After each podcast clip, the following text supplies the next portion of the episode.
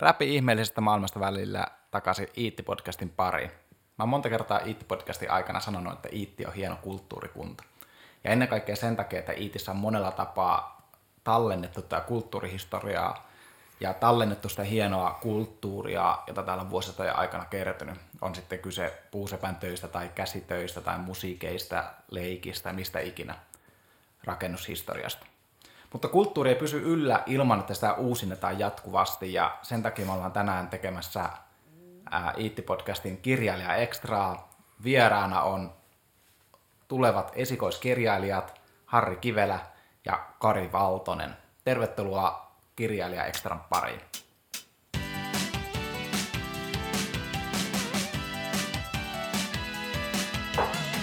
Näin sitä identiteetit muuttuu Uh, tietysti esitellä itseni. En ole tänään sunnuntai-lapsi, vaan Johannes Niemeläinen IT-podcasteja tekevä random tyyppi.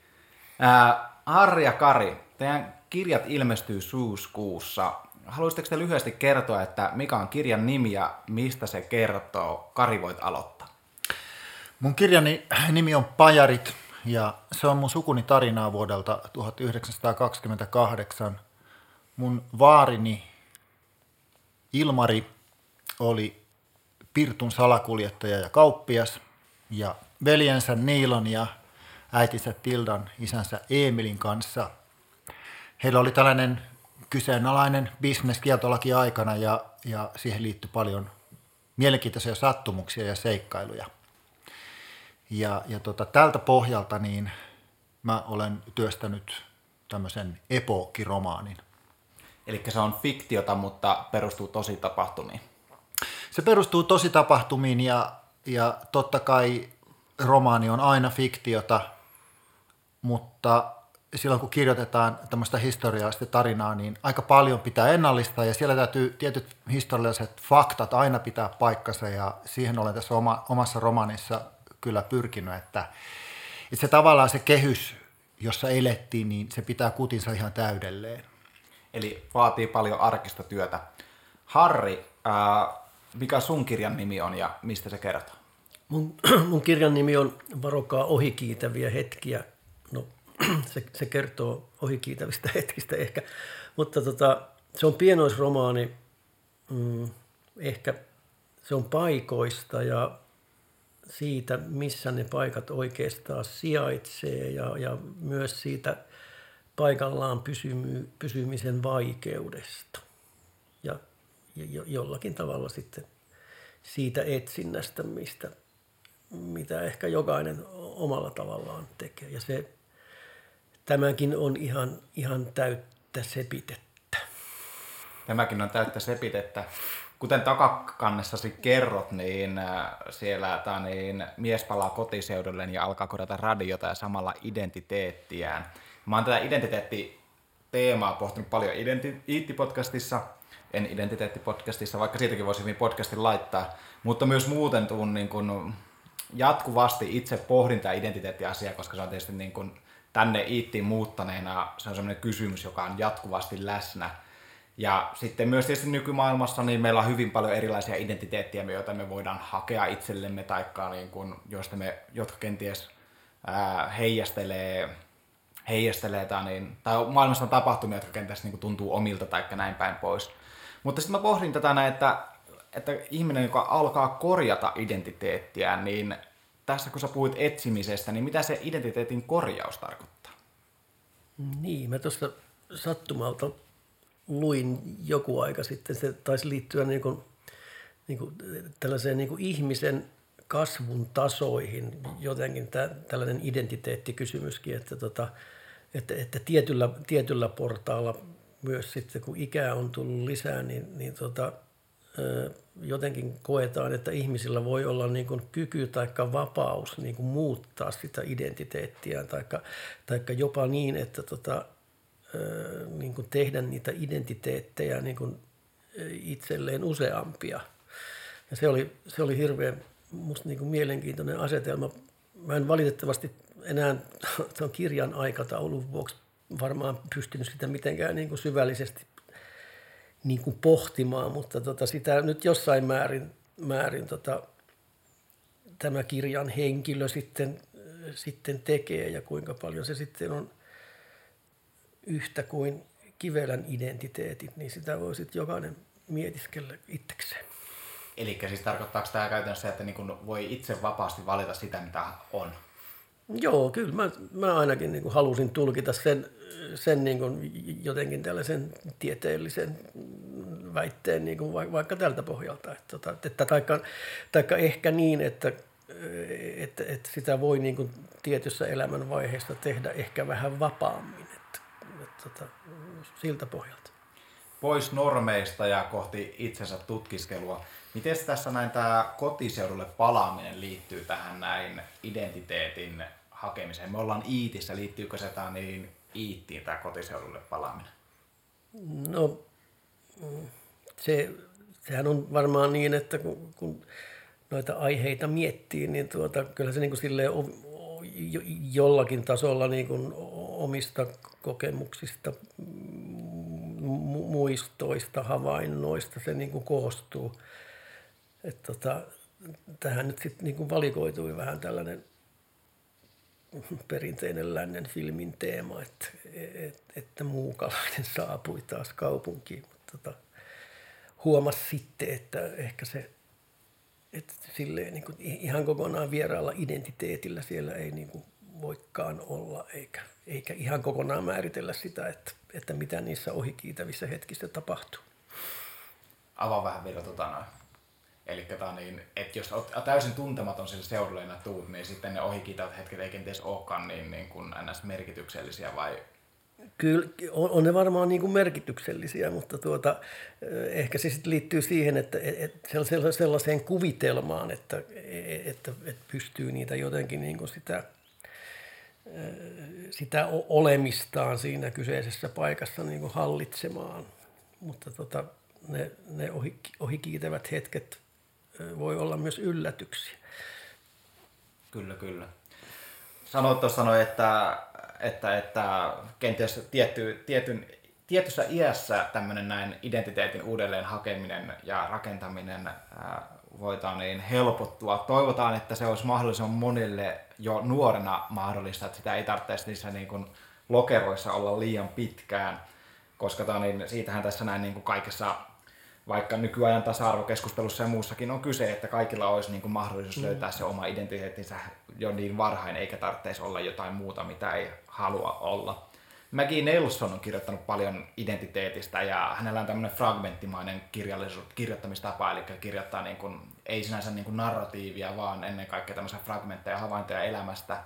Ja tämä niin, siinä pohtii sitä omaa identiteettiä hyvin paljon ja omaa identiteettiä suhteessa puolisoon ja kaikkea muuta. Öö, Kari, sä tosissaan kävit läpi tätä näin suvun historiaa ja suvun tarinaa, kun sä kirjoitat tätä näin kirjaa niin minkälaisia fragmentteja, uusia fragmentteja sieltä löytyy sun identiteetistä, tai muodostuuko sulle uudenlainen kuva itsestäsi ja sukusi identiteetistä kun se kirjoitusprosessi aikana? Tietyssä määrin kyllä. Mähän tein siihen aika paljon pohjatyötä, ja yksi osa pohjatyötä oli se, että mä kävin haastattelemassa elimäkeläisiä iäkkäitä ihmisiä, joilla oli ensikäden tai toisen käden tietoa, tarinoita, muistelmia, katkelmia sukuni ihmisistä. Ja sieltä tuli myöskin sitten luonnehdintoja siitä, että mikä luonteisia nämä ihmiset olivat ja mitä he olivat tehneet.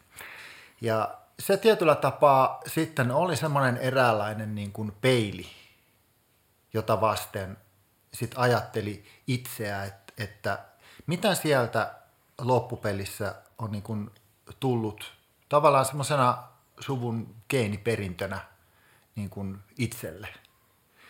Ää, on sillä tavalla, että tota, kumpikin ää, Elimään äidinpuoleni esivanhemmista on kuollut jo ennen kuin mä oon syntynyt. Eli he ovat jääneet sillä tavalla täysin vieraiksi. Ja tämä oli sitten se, semmoista eräänlaista tutustumista heihin aika tämmöisellä mielenkiintoisella takaperoisella tavalla ja, ja siinä mielessä sitten myöskin jossain määrin oman itsen asettamista ikään kuin uudelleen siihen oman, oman elämän tarinaan, koska tavallaan sitä laittoi itsensä sellaiseen jatkumoon, johon kuuluu, mutta kun ei ole tiennyt, että mitä se jatkumo on. Et sillä, sillä siinä oli kyllä semmoista itsensä löytämisen niin kuin elementti aika vahvastikin paikkapaikoin siinä prosessissa. No mitä sieltä peilistä löytyi sitten ja muuttuuko se kuva siellä peilissä kirjoitusprosessin aikana? No se kuva varsinaisesti ei muuttunut, mutta ymmärrys siihen, mitä sieltä, sieltä löytyy ja mistä se on peräisin, niin, niin jonkun verran sitä. Koska esimerkiksi äh, olen tunnistanut piirteitä Ilmarista selvästi itsessäni, samoin kuin sitten muun muassa Hilmasta. Ja mullahan on ollut ainoastaan yksi, yksi niin kuin esivanhempi elossa ja hänkin jäi hyvin, hyvin etäiseksi, että mulla ei ole ikinä ollut niitä mummu- ja pappakokemuksia sillä tavalla, että et voisi tavallaan peilata ja ei ole puhuttu koskaan perheessä sillä, että ton sä oot kyllä perinnyt, toi on sua vaaria tai toi on sun mummua, että tota, mm. Sillä tietysti se on niin kuin oman mielen kuvitelmaa ja rakennelmaa, että onko nämä piirteet nyt sieltä tai täältä, mutta mut kuitenkin se laittoi niin kuin ajattelemaan sitä löysitkö sun juuret näin kirjoitusprosessin aikana vai niin kun, jos ei aikaisemmin ole ollut tämmöisiä niin kuin mummu- ja pappa-kokemuksia, niin vahvistuko ne?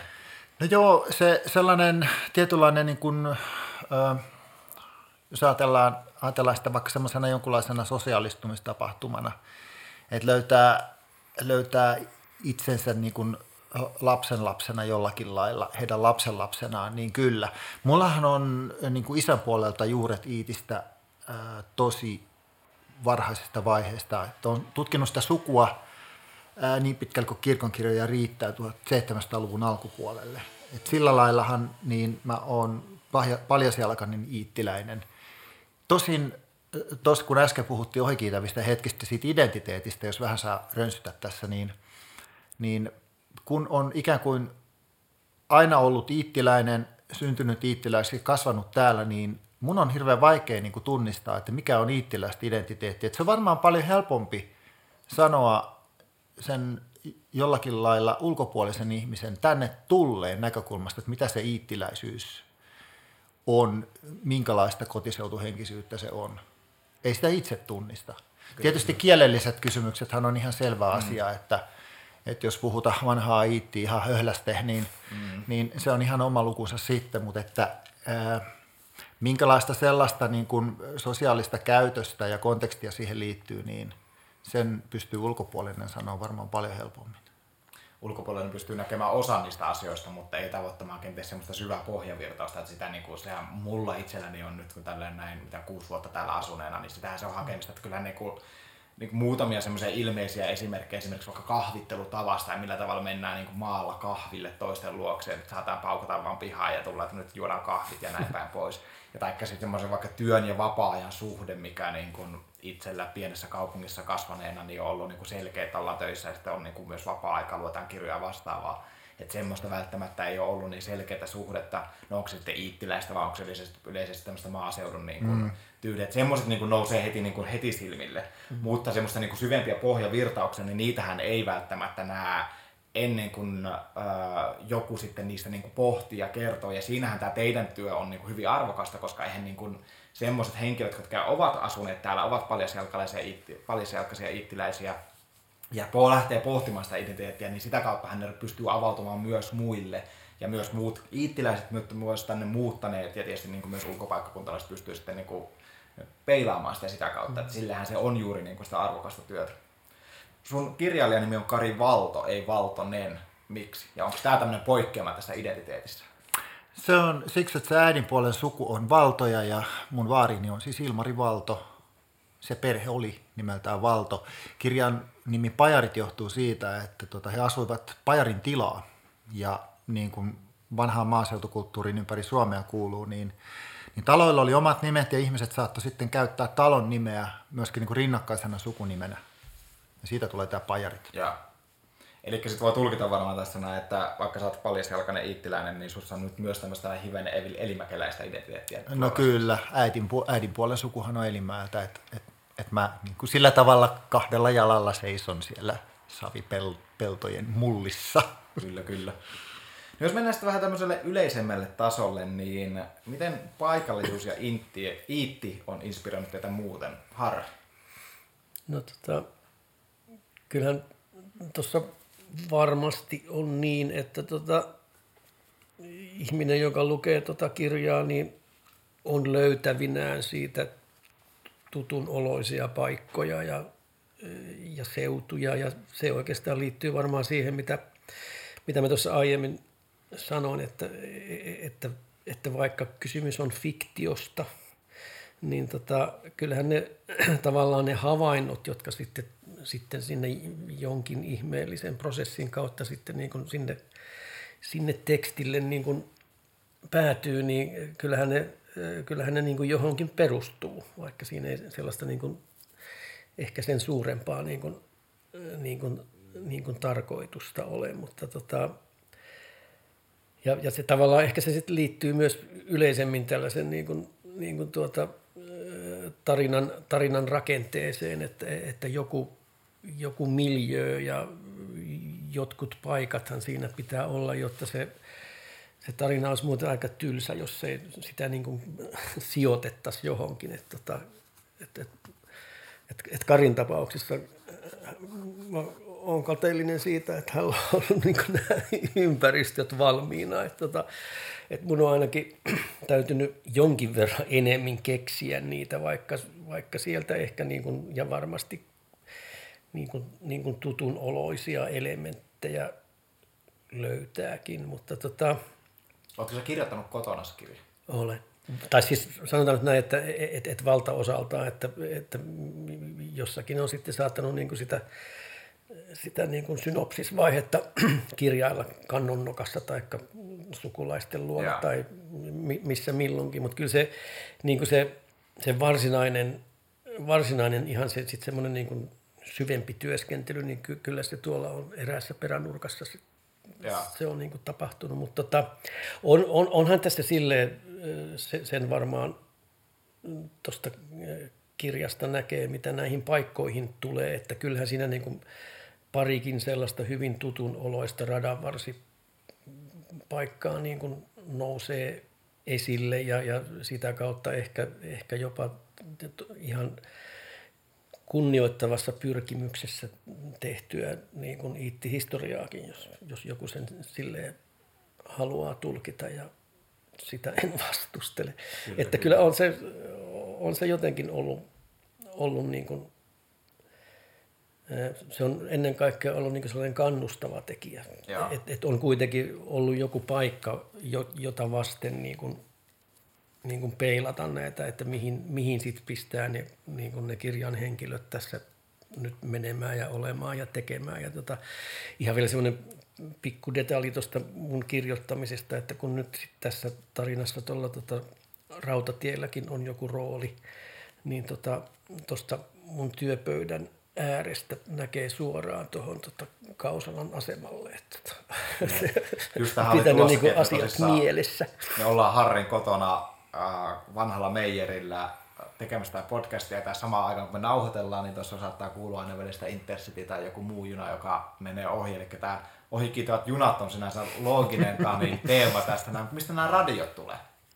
No Kyllä, kyllä nekin voi jotenkin, niin kuin, ehkä joku löytää ne tästä, tästä niin kuin hyvinkin läheltä. et, tota, et, et, et mulla on ollut niin kuin tilaisuus tota, jopa tällä kiinteistöllä tutustua siihen, että et, et mikä on vanhan putkiradion sisältö ja, ja kuinka niitä korjataan.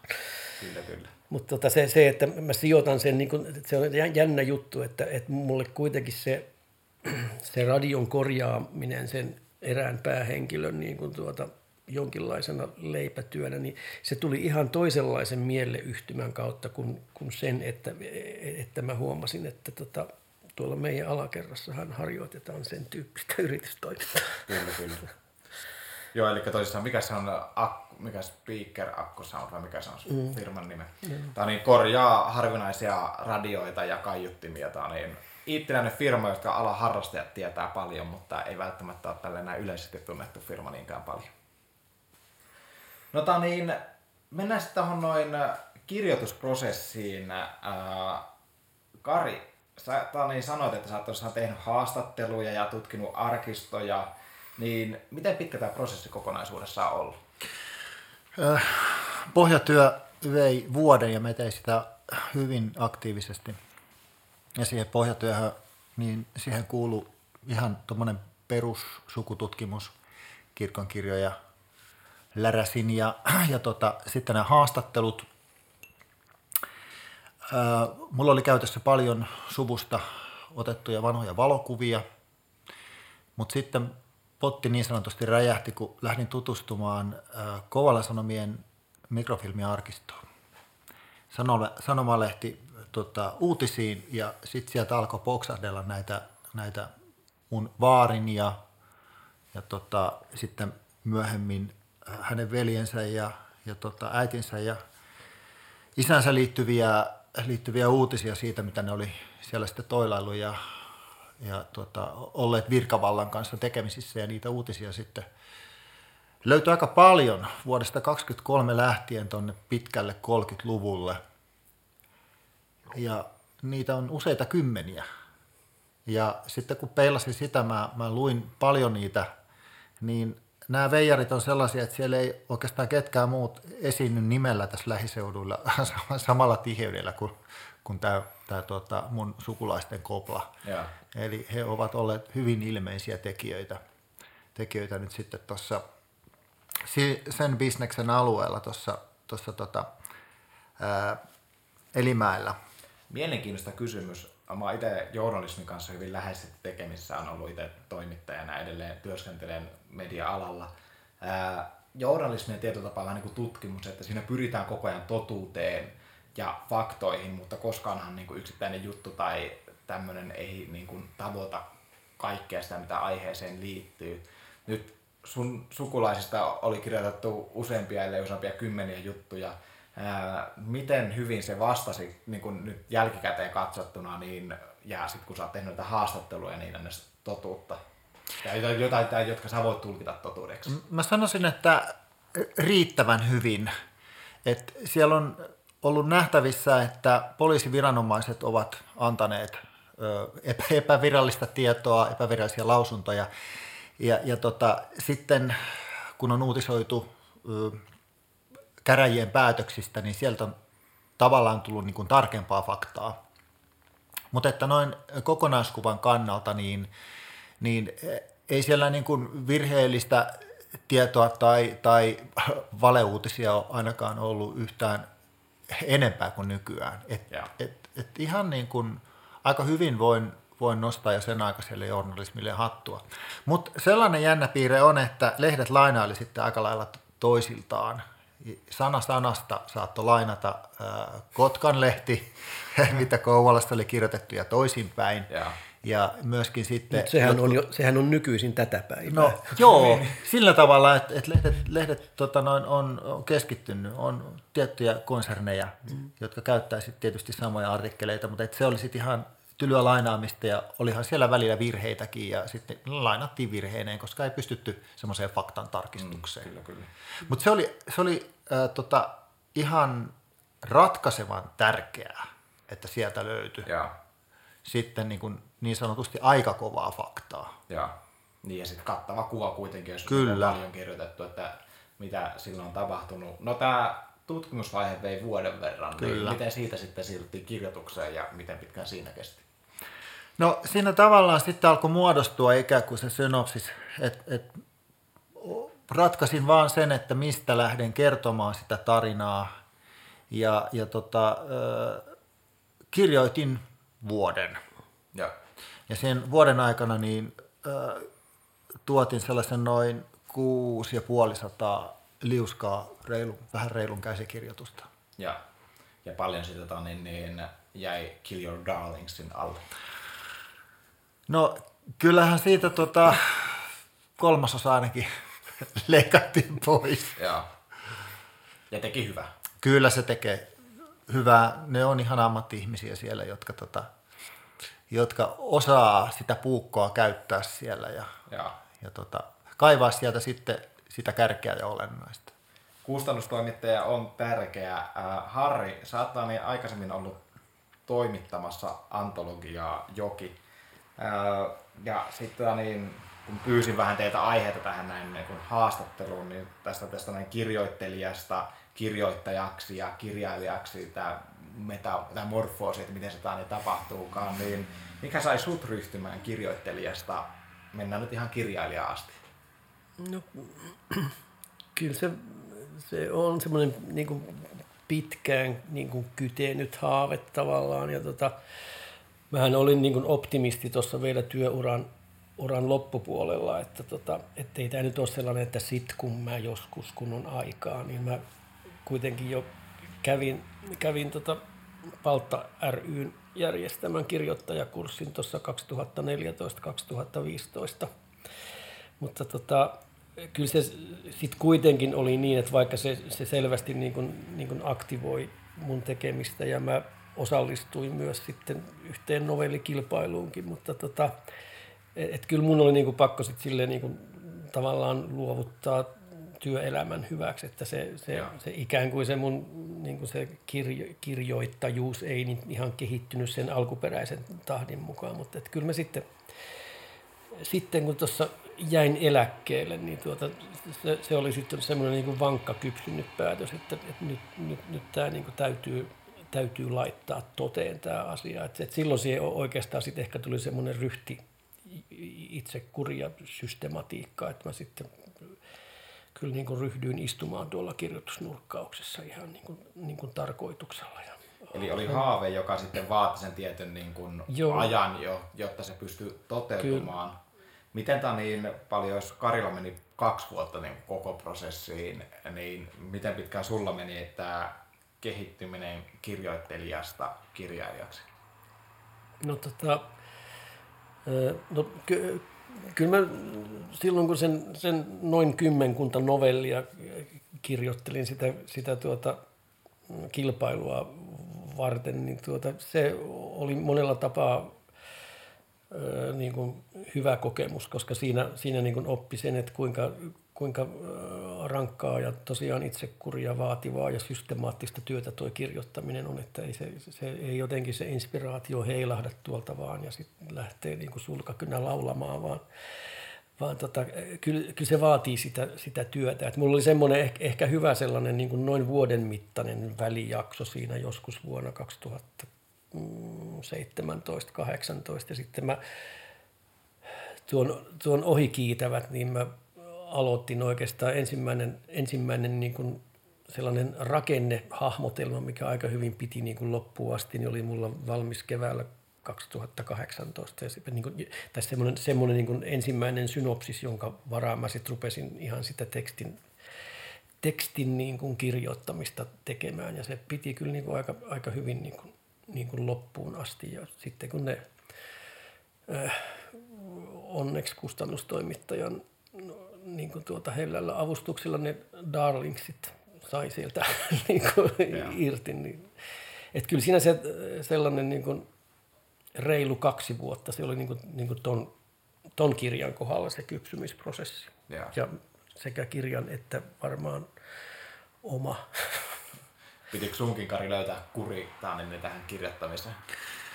Joo, kyllä se piti, että tota, viitaten tuohon Harrin, Harrin sanomaan, niin inspiraatio pitää olla, mutta kyllä se niin kuin on perspiraatio suurimmaksi osaksi halon hakkuuta. Mm.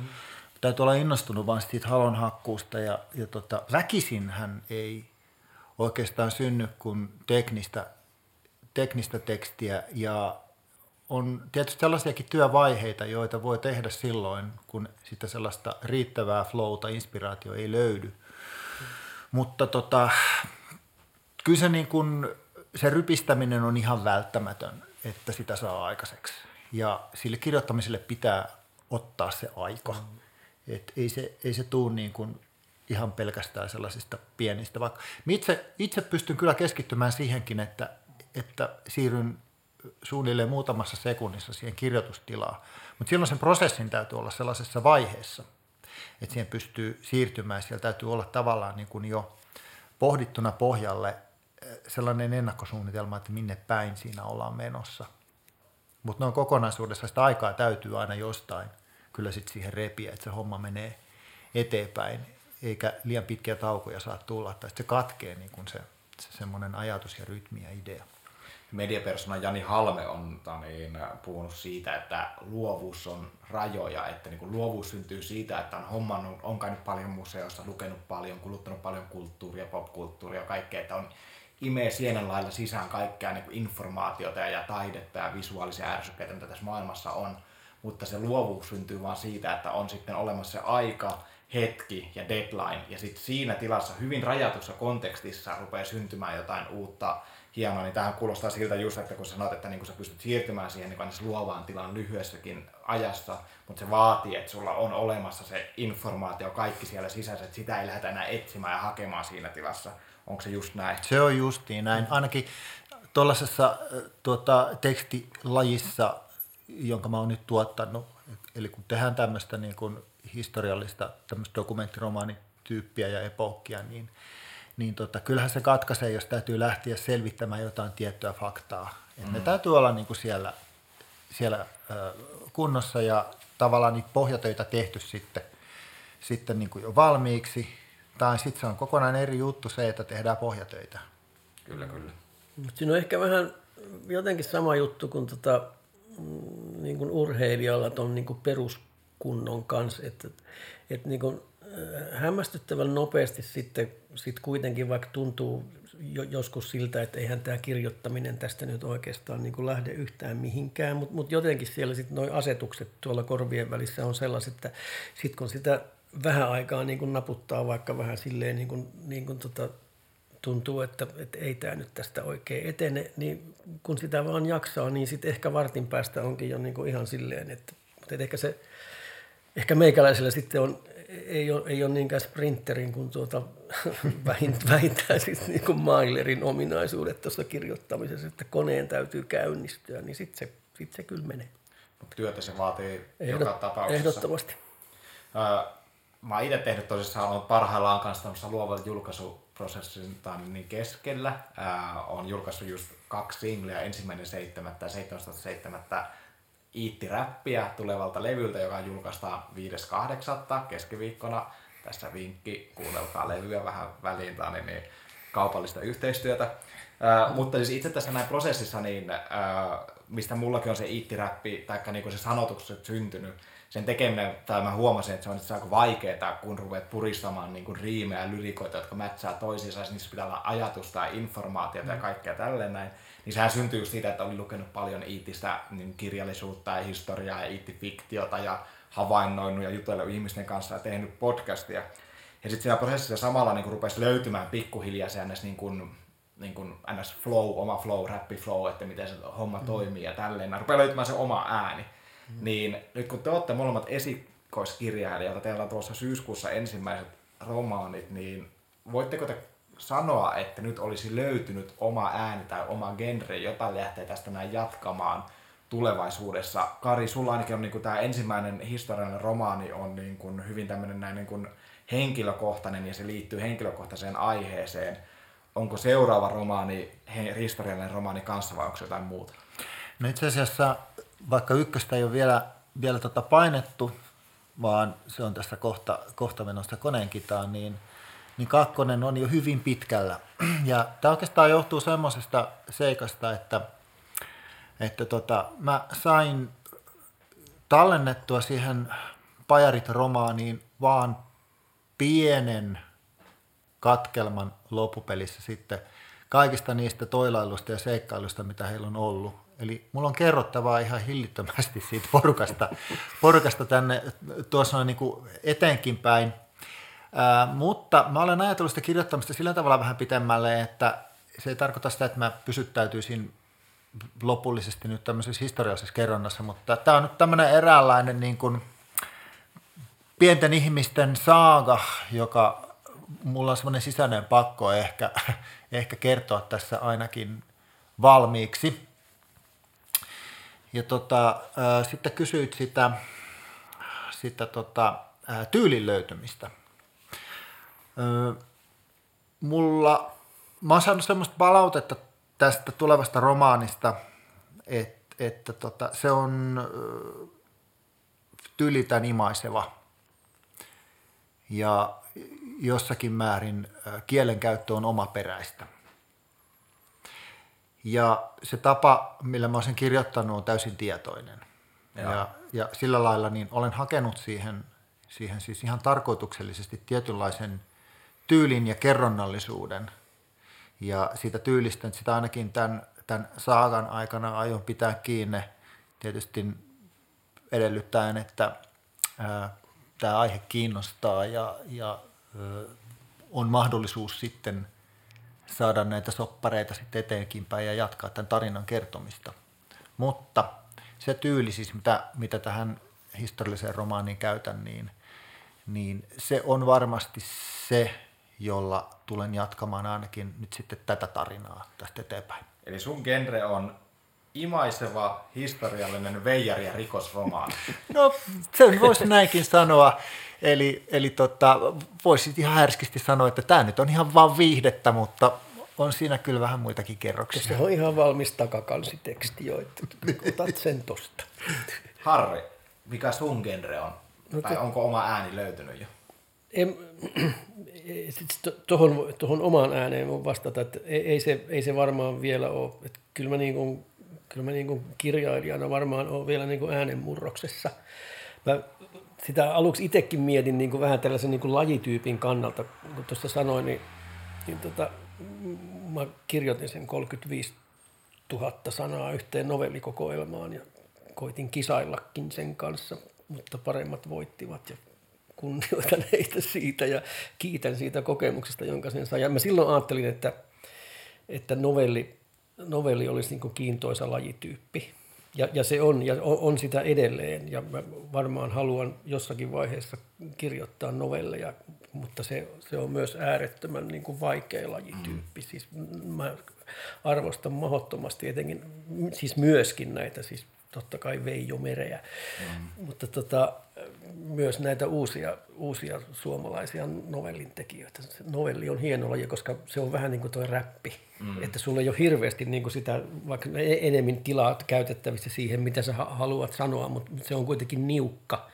Ja sitten taas tota, niin kuin romaanimuodossa, niin jos kirjoitat hyvin, niin sulla on varaa vähän sitten tuottaa niin kuin pite, isompikin määrä tekstiä. Ja mm.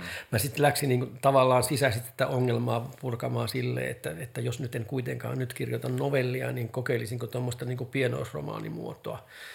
Ja tota, ehkä sitten sit seuraava askel niin kuin näin tässä määrämielessä olisi se, että se nyt sitten olisi jo niin kuin useampi, tai siis tällaisen niin kuin, jo niin kuin pienoisromaanin kategoriasta romaanikategoriaan ulottuva. Mutta tota, olen miettinyt toki myös niin kuin sitä, sitä niin kuin aihemaailmaa, mikä, mikä tuossa tuossa esikoisessakin ehkä oli esillä. Ja tota, kyllä, kyllä mä oon itse asiassa, mulla on niin kuin jonkinlainen synopsistasoinen niin kuin kirjoitelma ja vähän taustaakin jo niin kuin olemassa romaanille, jossa ehkä on sellaisia saman, tai oikeastaan ehkä paljonkin samantyyppisiä piirteitä, mitä nyt tässä ensimmäisessä, että se, se niin kuin liittyy paikkoihin, ja. koska jotenkin minua niin kuin tämä tällainen niin kuin, tavallaan jopa entisen ammatin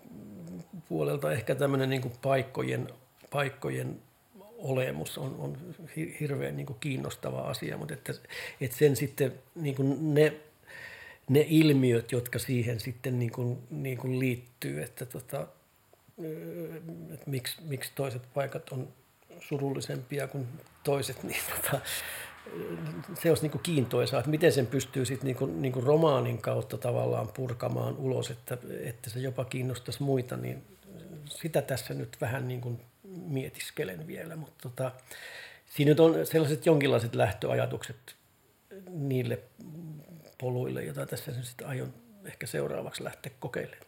Ei geotunteita ja geoidentiteettiä. No ehkä, ehkä, se, ehkä se on geo, ehkä se on, ehkä se on enemmän kuitenkin tällaista niin kuin, niin kuin sellaista, mitenkä sanoisin, yhteisöjä ja sosiologiaa ja, ja, ja niitä, niitä tunteita ja sitten sitä, että, että, että minkä takia tietyissä ympäristöissä ne on tietyllä tolalla ja tietyissä ympäristöissä ei. Niin tota, no, tämä on nyt sitten menee niin kuin kryptiseksi, mutta vastaan, että kyllä aion kirjoittaa lisää. Joo, kuulostaa erinomaiselta ja nyt tämmöisenä näin iittiläisenä henkilönä, niin tämähän se, että molemmilla on ensinnäkin on jo uutta putkessa ja on tai niin, niin, synopsista tekeillä, niin sehän on niin kuin positiivinen asia. Ensinnäkin Iitti, kuten alkuun sanoin tuossa, niin on vanha kulttuuripitäjä, mutta tietysti kulttuuri ei pysy yllä, ellei sitä toisinneta ja uusinneta. Ja se, että te olette tekemässä, julkaisemassa, niin kun olette esikoiskirjailijoita, niin se on niin kuin hyvin arvokas juttu. Iitissä tällä hetkellä aktiivisia kirjailijoita, yhden tiedän ainakin, Asta Johanna Ikonen tuolla noin kirjoittaa tämä niin pitkää sarjaansa ja niin kuin suosittua sarjansa tietyssä porukassa ja hän tekee hienoa työtä, mutta muuten tällä hetkellä ei niin kuin aktiivisia kirjailijoita taida juuri olla. Pitäisikö Iittiin perustaa tai koota tämmöinen kirjailijapiiri, jossa lähdettäisiin aktiivisesti viemään eteenpäin tämmöistä kirjoittamista ja kirjallisuutta. Kaiken näitä tarvitse liittyä Iittiin itsessään, mm. mutta se, että on tämmöinen yhteisö ja niin kun on kannuste sille, niin sehän on jo itsessään rohkaisee tähän näin. Ja kyllä, tota, kyllä minua niin kuin kiinnostaisi nyt, niin kuin, ettei synny väärää käsitystä, että me nyt tässä niin kuin jotenkin sitä tai oltaisiin niin mestaroimassa, mutta tota, että haluaisin olla mukana sellaisessa. Ja kun mä tiedän, että tota, tota, Iitistä varmaan löytyy niin kuin paljon niin kuin taitavia kirjoittajia. Ja, ja tota, jo sit se pelkästään se, että voi keskustella kirjoista ja kirjallisuudesta vaikka vähän, vähän vapaamuotoisemmin, niin toki kirjastohan järjestää tällaisia. Siellähän on tällaisia kaiketi tämmöisiä ihan lukupiirityyppisiä asioita, mutta että, että ihan sitten se, musta se voisi olla semmoinen hyvinkin vapaamuotoista niin kuin pohdiskelua, ei, ei pelkästään vaan sitä luentaa, vaan, mm. vaan niin kuin sitä tavallaan sellaista vertaistukea, mutta että mitä, mitä niin kuin muihin kirjailijoihin tulee ja voi samalla pikkusen niin kuin meidän kustantamommekin tässä tuoda esille, niin terveisiä vaan tuolle Rajuliinin Sarille, että, tota, ah, kyllä, että, kyllä. Että, että, että, että kanakirjoista olisi kiva kuulla lisää. Pahoittelut ei ollut tarkoitus siis jättää, tämä, niin, tämä oli ihan ajattelematon lapsuus, että tämä on ollut mm. muitakin kirjailijoita tosissaan. Mutta mut, kyllä joo, kiinnostaa.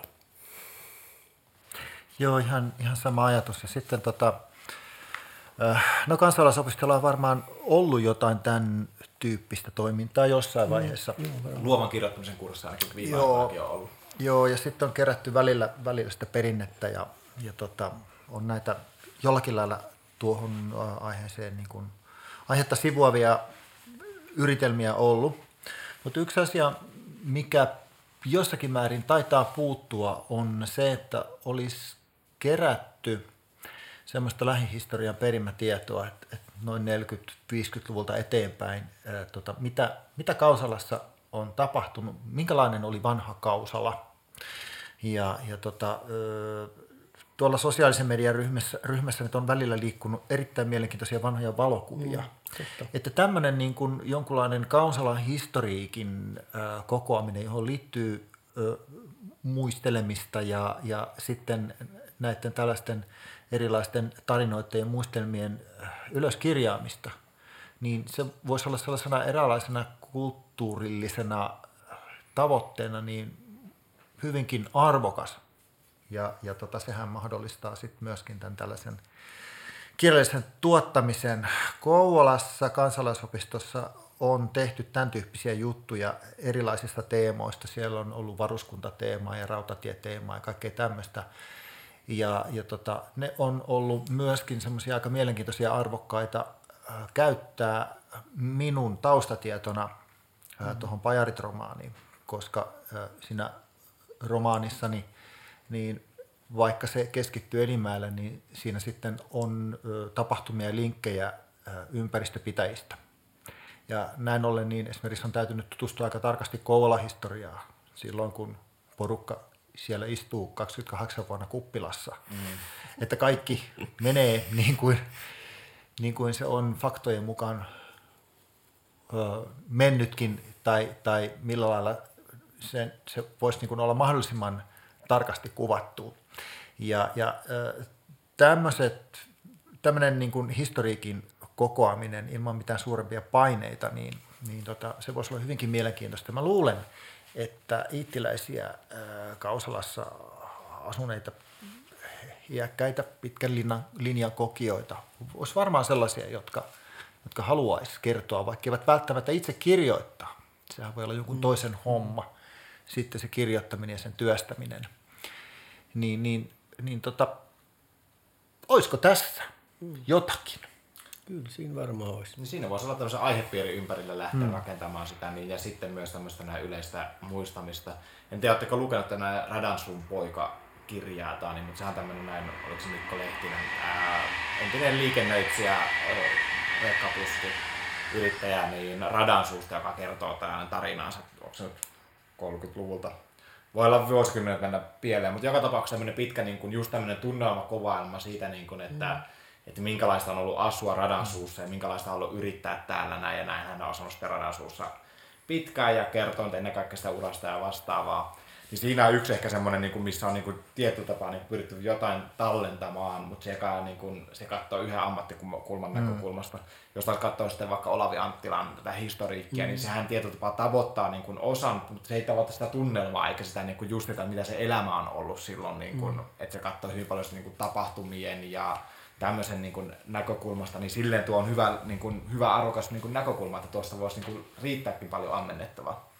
Joo, ja nimenomaan tota, äh, tavallisten ihmisten historia, mikrohistoria on sitä, joka tällä hetkellä ainakin puhuttelee ja kiinnostaa lukijoita, ihmisiä ylipäätänsä hirveän paljon. Mm. Äh, kun viittasit tuohon tällaiseen yleiseen historiaan, niin sehän aina sivuuttaa periaatteessa tavallisen ihmisen kokemukset. Historiahan on, on suurten merkkihenkilöiden historiaa ja suurten mm. valtioiden historiaa ja sotien historiaa, mutta tosiasia on kuitenkin se, että 95 prosenttia ihmisistä on ollut tavallista kansaa. Mm. Ja se, sen historiaa ei juurikaan kerrota. Niin, siis tota, että kun siinä sit on tällainen ihan, ihan niin kuin oikea, oikea niin kuin sellainen niin kuin historia tai tarinatausta, niin tuota, sehän sitten taas tarjoaisi niin kuin, niin kuin fiktion vääntäjälle niin kuin, niin kuin ihan mahtavan kentän sit niin kuin etsiä sieltä tarinoista sellaisia juttuja, jotka sitten sit niin kuin lähtee tavallaan sit, sit kulkemaan siellä kentässä. Niin kuin sen, että ne on, mä oon tuossa niin huomannut nyt viime aikoina, kun eri kirjoja katsonut, että, että niissä on aika monasti sitten se, se mikä kiinnostaa, niin on, on sitten se, siinä on kuitenkin ollut semmoinen niin todellinen ja uskottava historiatausta ja sitten, sitten, sitten se on niin kuin lähtenyt se, sitten siitä on tullut tällainen niin kuin fiktiivinen kuitenkin, mutta että, että kuitenkin sillä tavalla se on niin kuin ollut siihen, niin kuin, siihen maailmaan ja siihen just siihen mikrohistoriaan niin kuin kytkeytyvä. Ja toi on justi niin kuin mun pajarit-romaaneiden sellainen ydinmehu. Katellaan sieltä niiden tavallisten ihmisten näkökulmasta ja elämästä mm. se, se, minkälaista se heidän touhunsa oli. Ja meidän mielestähän, tai ainakin mun mielestä se on ollut hirveän kiehtovaa, siitähän mistä inspiraatio olen ammentanut. Et, et, tota, se ei ollut mustavalkoista niin kuin valokuvat, mm. vaan kyllä siinä oli ihan kaikki samanlaiset sävyt kuin meidän ihmisille, ja koska se elämänpiiri oli toisenlainen, niin, niin jo sillä toisenlaisuudellaan se niin kuin koukuttaa ja kiehtoo. Aivan niin kuin meidän elämä saattaa meidän mielestämme olla tietyllä tapaa niin kuin itsestäänselvyys, mutta jos sen ajan ihmiset näkis, mitä meidän elämä on, mm. niin ne olisi varmaan hyvin kiihottuneita siitä, että, että he haluaisivat tietää lisää. Ja miten voi olla tällaista? Mm. Jos siis joku kuvittelee, että Iitti on tylsä, kuoleva paikkakunta, niin pois ne kuvitelmat, ne on täysin vääriä. Iitistä riittää ammennettavaksi podcastiin, Iitistä riittää ammennettavaksi räppiin, ja Iitistä riittää ammennettavaksi epokeihin, Iitistä riittää ammennettavaksi novelleihin, ohikiitäviin pienoisromaaniin ja kaikkeen muuhun. Se on tosi hienoa, että te olette julkaisemassa ää, teidän romaanin nyt syyskuussa. Kiitos paljon Kari ja Harri tästä mahdollisuudesta haastella teitä. Tämä oli tosi inspiroivaa tai niin, päästä tekemään tätä näin, koska niin kun, se, että pääsee mukaan jollain tavalla, jos kurkistamaan tämmöistä luovaa prosessia, niin se aina tuo itsellekin tosi paljon virikkeitä. Kiitos teille. Kiitos, että saatiin olla täällä mukana vuodattamassa. Kiitos, kiitos Johannes ja, ja tätä kautta vielä viimeinen kiitos Reunakustannukselle siitä, että hän omalla panoksellaan, siis Reunakustannus omalla panoksellaan, haluaa nimenomaan tuoda esiin paikallisuutta, ei pelkästään niittiläisyyttä, vaan tällaista kymenlaaksolaisuutta, ja se on äärimmäisen arvokas kulttuuriteko. Kiitos siis myös Reunakustantamolle, ja kiitos teille kaikki kuuntelijat, jotka kuuntelette. Lukekaa kirjat, ostakaa ne ja kuunnelkaa myös Iittiräppiä. Tämä oli Iitti-podcastin kirjailija Extra heinäkuussa 2020. Hyvää kesän jatkoa.